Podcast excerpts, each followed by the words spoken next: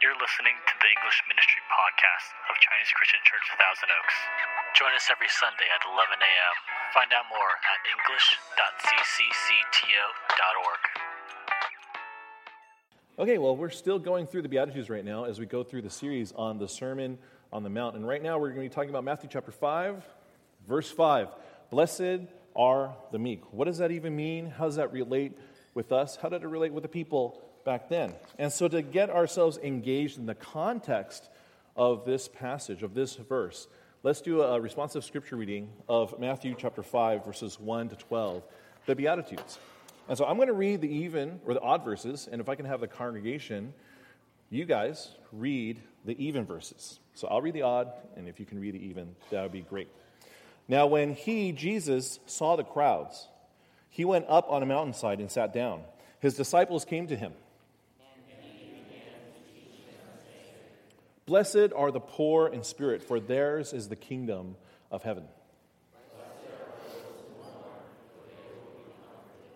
Blessed are the meek, for they will inherit the earth.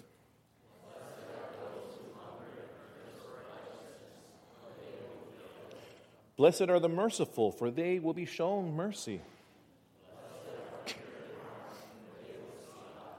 Blessed are the peacemakers, for they will be called sons of God.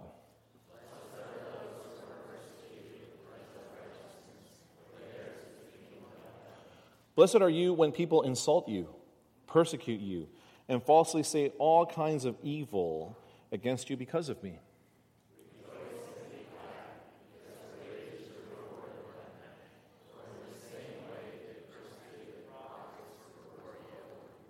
All right, so we're going to be concentrating on meek.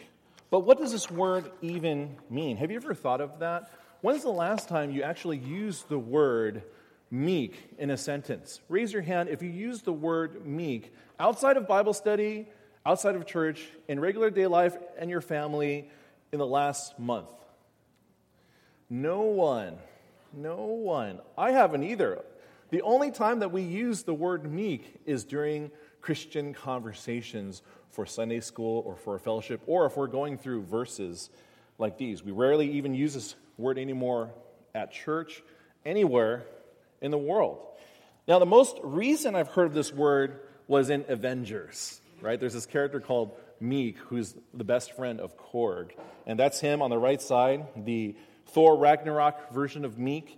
And on the left side, if you guys follow the cartoons, Marvel cartoons, this is the Miek rendition in the Planet Hulk uh, cartoon series. But pretty much, he is what he is. He's meek. He's, he's one of the minor characters. He's weak.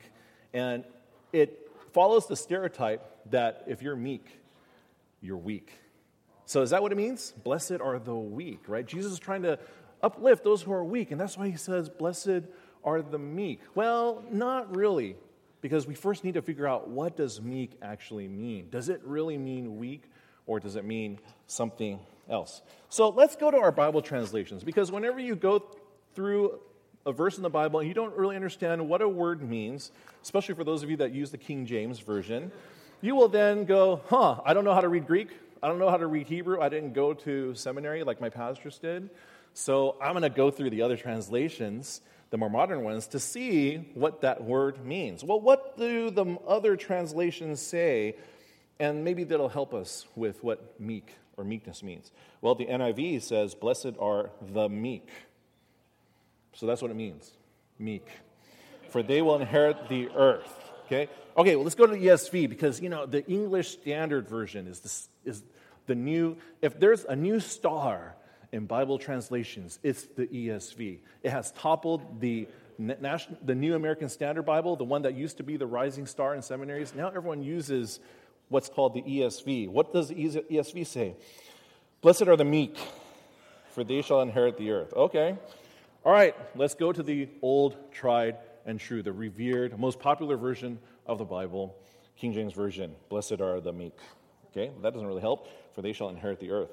New King James Version, it's a modern translation of the King James Version without the these and thous in the Shakespearean language, right? Well, blessed are the meek. Okay, that doesn't help, for they shall inherit the earth. All right, what does the New American Standard Bible say? Matthew 5 5. Blessed are the gentle. Oh, for they shall inherit the earth.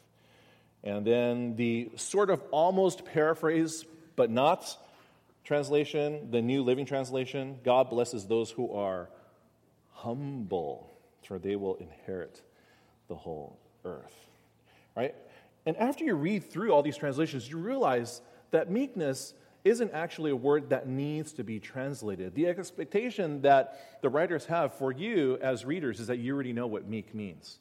The problem is, the word meekness has pretty much run out of the English vocabulary. No one knows what it means anymore. So some of the modern translations have to use synonymous terms like mild, like gentle, like humble. And so when you think of meekness, think of a gentle disposition or a humble or mild disposition. Now, the cool thing is, both the Alexandrian and Byzantine Greek manuscript text types from which these translations draw from use the same Greek word called praeus, meaning gentleness of spirit or mildness of disposition. So that's what meek means. Again, gentleness of spirit, mildness of disposition, or humble of heart. Okay? Now, praeus isn't where the word Prius comes from. So some of you think, I drive a Prius. Yeah, it's meek, it's gentle, and it's humble. Nope, that's not where the word Prius comes from. Prius comes from the word prior, okay, before. But, okay, praeus is different. It means gentleness of spirit, mildness of disposition. So, what meekness means is having a gentle, humbled, or mild disposition about you. All right, do you have a gentle, humble, or mild disposition about you? When your everyday life, you walk around, do people see you as gentle, humble, and mild? When you react to stressful situations, situations of great pressure, and situations of anger, do you respond with gentleness, humility, and mildness? Not saying that you're being stepped over, not saying that you're insecure. Those are completely different than meekness, but your response is it gentle, humble, or mild in character and personality. That is what meek means. To paraphrase, you can read Matthew 5 5 as Blessed are those who have a gentle, humble, or mild disposition, because they will inherit the earth. And then that leads to another question why do these people who have this disposition inherit the land? Why do they inherit the earth? Now, the Old Testament is interesting because a lot of times when you read the Old Testament, you wonder, well, does the New Testament say this? Does it corroborate? Does Jesus and the apostles corroborate what David said, what Solomon said, what Moses said? And we see that Jesus does. Because the Old Testament in Psalm 37 11 says, and this is in the context of David writing while enemies are all around him, enemies who are definitely not meek. He writes this, but the meek will inherit the land and enjoy great peace. The meek will inherit the land and enjoy great peace, just like what Jesus said in Matthew 5 5. Now let's answer that question. Why does Jesus say this? And first, if you want to know the reason why Jesus say, says this, you have to go back to why does Jesus say anything in the Sermon on the Mount? And there are two main reasons. Okay, there's two main goals of why Jesus spoke his sermon, his opus, great magnus opus, Sermon on the Mount. And it's this the first one to show that heaven's values, to show what heaven's values are compared to what worldly values to show what heaven values compared to what the world values. Second of all, to show how to live the life of heaven here on earth. To show how to live the life of heaven here on earth. Okay? So those are the two main reasons why Jesus spoke and gave the Sermon on the Mount to show heaven's values compared to what the world values, to show how to live the life of heaven here on earth. And we see proof of this right before he begins his great sermon. Chapter 5 is the Sermon on the Mount. Chapter 4, we see him saying things like this Matthew 4 17 and 23. From that time on, Jesus began to preach Repent, okay, change your ways. Live now differently. Have a different viewpoint. Repent. For the kingdom of heaven is near. Jesus went through Galilee, teaching in their synagogues, preaching the good news of the kingdom and healing every disease and sickness amongst the people. And then it goes to chapter 5, and then he preaches more of this good news, and it's called the Sermon on the Mount. And as Pastor Curtis has preached, this is part of his good news, kingdom of heaven message to show what heaven values compared to what the world values, to show how to live the life of heaven here on earth. And once we view Jesus' Sermon on the Mount with these interpretive glasses, the entire sermon starts to make more sense. And the shock factor of many of his difficult, more harder teachings becomes understandable. Right? Like, what? You want me to forgive? How many times? 70 times 7. That's impossible. That's not fair. What? You want me to turn the other cheek? But I want revenge. No, you got to turn the other cheek. I'm sorry. What? Even lusting after a woman or a man is adultery? Isn't adultery adultery? I can have whatever thoughts that I want, right, God? No, even if you lust after a woman who is not your wife, you have committed adultery. That doesn't make any That's too hard.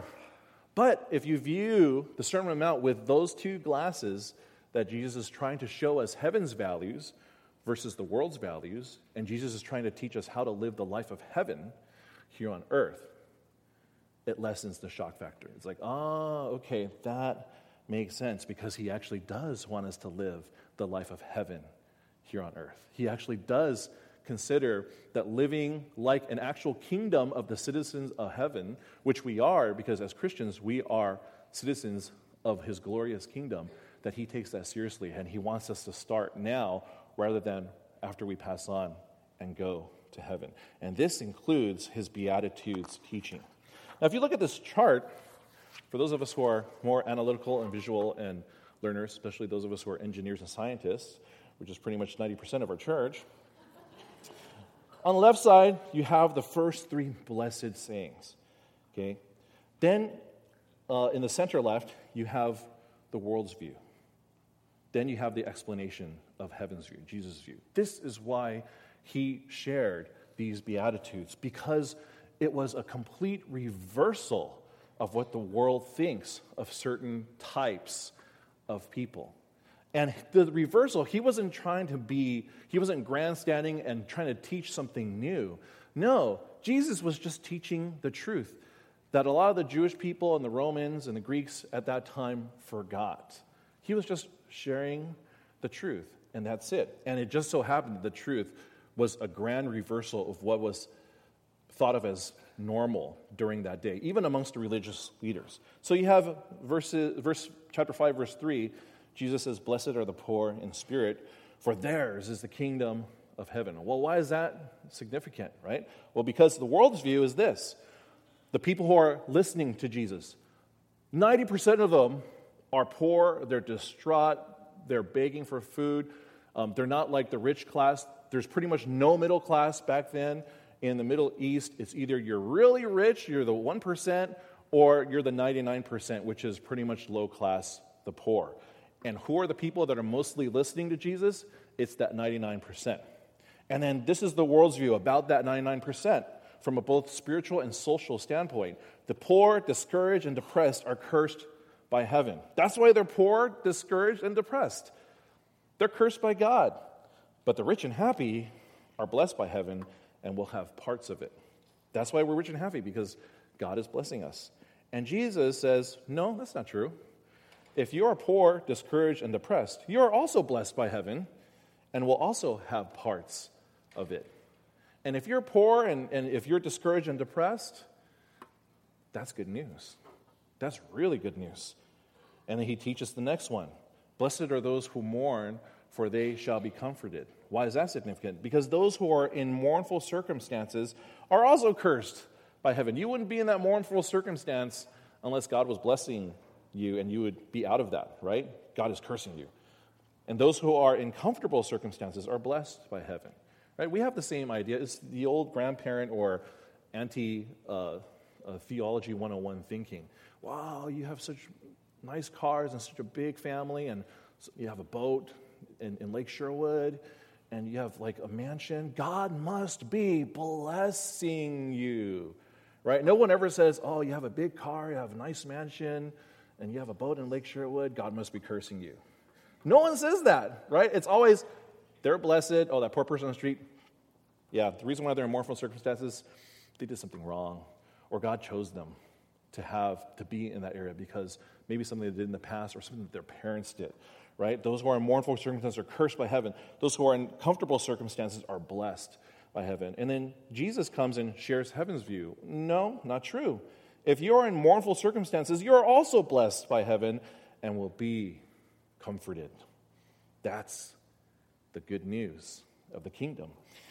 And we come to our main passage for today Chapter 5, verse 5. Blessed are the meek, for they shall inherit the earth. Blessed are the meek, for they shall inherit the earth. And why is that significant? Because, in the world's point of view, those who are gentle and humble, again, are cursed by heaven. But those who are forceful and ambitious are blessed by heaven and will inherit parts of the earth. Look at Herod. Look at the Caesars. Look at the Old Testament, right? All of the great people, warriors, ambitious, forceful, cunning. They're the ones that get to inherit the land, not the gentle, not the humble, not the mild, not the meek. But then Jesus says, that's not true, right? No. If you are gentle and humble, you are also blessed by heaven and will also inherit parts of the earth. That's good news. That's good news. So he reverses everything, but he's not really doing that intentionally. He's just telling the truth.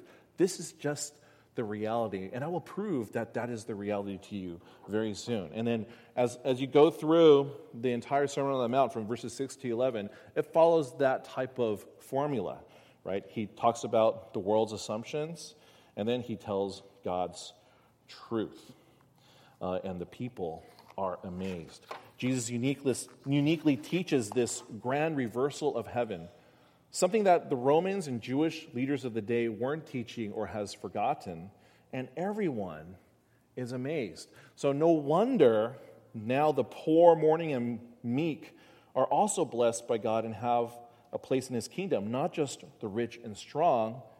And as a result, Jesus' popularity spreads, and throngs of thousands begin to follow him and learn from his teachings.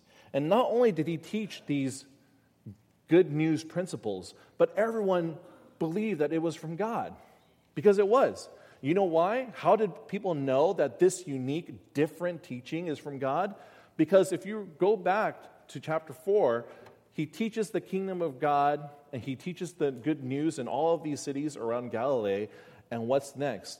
And signs and miracles and healings and exorcism followed. That theological reality that miracles from God were happening as a result of his teaching and his healing and his exorcisms ratified everything that he teaches because people see that he's blessed by God.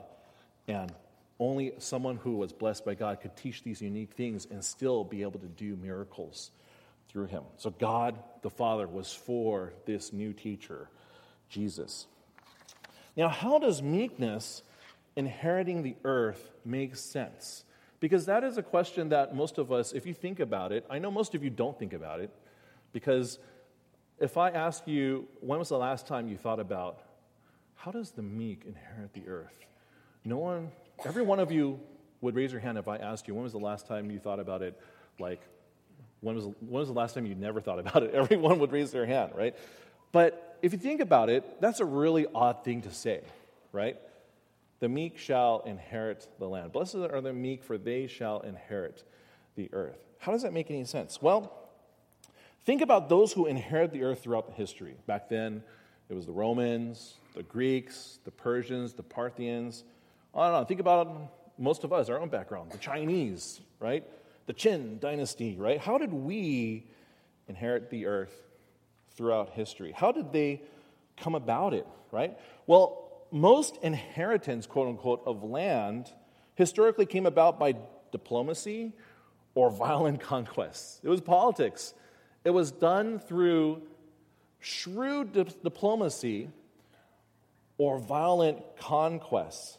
And this conquest was usually justified and even ratified theologically if successful.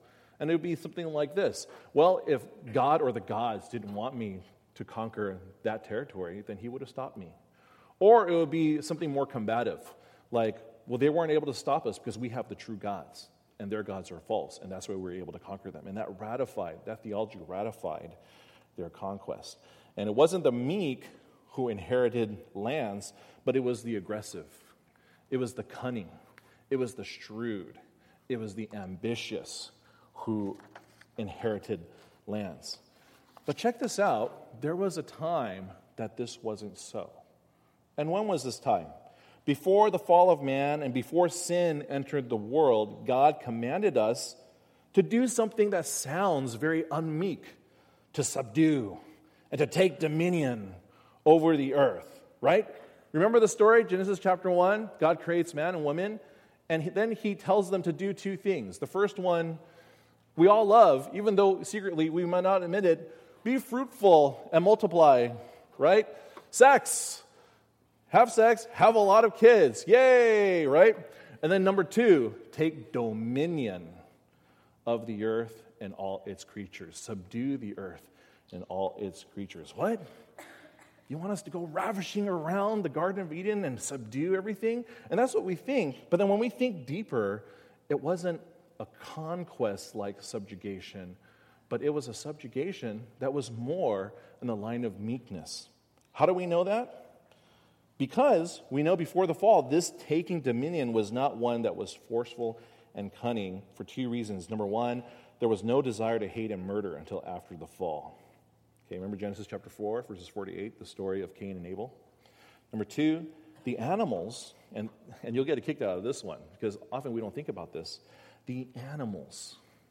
Okay, how many of us love cartoons, Disney cartoons, where the animals talk? You guys are heartless. Only 50% of you like that. I'm okay because I'm one of the heartless ones too. I'm sick and tired of animals talking. I really am. You know, I, you know, I mean, I'm all for friendly animals, but the talk and then they become more cuter, cuter than human beings, and everyone's dying, and then the, the dog that's like the puppy that's running and jumping the ravine to, to avoid the lava from killing it. Everyone's cheering for the dog. A thousand innocent human beings just died, and you care for that one little dog. Okay. But the animals, the animals were not afraid of humankind until after the flood. Look it up, Genesis chapter 9, verses 1 to 3. Only after the flood were the animals running away in terror of human beings. And only after the flood did humankind become meat eaters. So we weren't carnivores before. We were all vegans. We we're all vegetarians. Just look it up, Genesis chapter 9, 1 to 3, which means that we had fellowship with the animals, that we, we had a peaceful relationship with the animals. Earth, during the time of the garden, and even after the garden, even after sin and before the flood, looked probably more like Disney and Narnia than we care to admit it. And it probably looked more like Disney and Narnia than the way it looks like right now, because the animals were not afraid of humankind. Okay? So, with that in mind, how was this subduing of the earth done during the time of the garden? Well, most likely by meekness, gentleness, and humility, because there was no need for force. God declared it, the animals understood it, and He used human beings to be the ones that would rule over them. They didn't run away, they accepted it. It was through gentleness, through meekness, and through humility that humankind ruled the earth during the time of the garden before sin entered the land. And how about when we get to heaven? During the new heavens and new earth in Revelations chapter 21, verses 1 to 7. We can go to the next slide. Will we need to inherit the land by ambition and by force? Right? Do we, will we need to actually use force to inherit the land when we get to heaven or when heaven comes here to earth? No. Lands will be given to us by God as a reward, and we will rule over them by meekness, gentleness, and humility, since there will be no need for ambition and force any longer. Mark 10, 29 to 31 says this I tell you the truth, Jesus replied. No one who has left home, or brothers, or sisters, or mother, or father, or children, or fields for me and the gospel will fail to receive a hundred times as much in this present age homes, brothers, sisters, mothers, children, and fields, and with them persecutions, and in the age to come, eternal life. But many who are first will be last, and the last first. And in Revelations 21 1, 2, and 7. Then I saw a new heaven and a new earth. For the first heaven and the first earth had passed away, and there was no longer any sea. I saw the holy city, the new Jerusalem, coming down out of heaven from God, prepared as a bride, beautifully dressed for her husband. He who overcomes will inherit all of this, and I will be his God, and he will be my son. So we see that it is a gentle, it is a meek, it is a humble, it is a mild rulership over the land that God gives us in heaven and also on the new earth. God calls all of us who are Christians, who are living meekly, blessed because we will be the future inheritors of eternal land. Those of us who live meekly will truly be the future inheritors of this eternal land. Why is this so? Two reasons. You who are living meekly now are reflecting the characteristics of how it will be in heaven, right? One of the things of living out it as a Christian isn't, am I going to get something out of it? Yeah, you're going to get something out of it. You're going to have rewards in heaven. But one of the main reasons why we live a life like Jesus, a compassionate, sacrificial, truthful, honest, integrous life, a life full of integrity, is because that reflects what Jesus is, who Jesus is, and also reflects heaven. Right? There's no better form of flattery than imitation. Imitation even is a form of worship. When you do the things that your NBA basketball star does, you are sort of reflecting that basketball star and, in a minor way, worshiping him because you're copying him. When you are living meekly, you are reflecting the characteristics of how it's going to be in heaven. And number two, you who are living meekly now are training for how you will rule in heaven. When we get to heaven, or during the time of new heavens and new earth, again, there's gonna, you don't have to force. There's no, no more forcefulness. It will be a land of peace. It'll be a time where everything is good. Your rulership will be through meekness, not through aggression, not through forcefulness, not through cunning or shrewdness.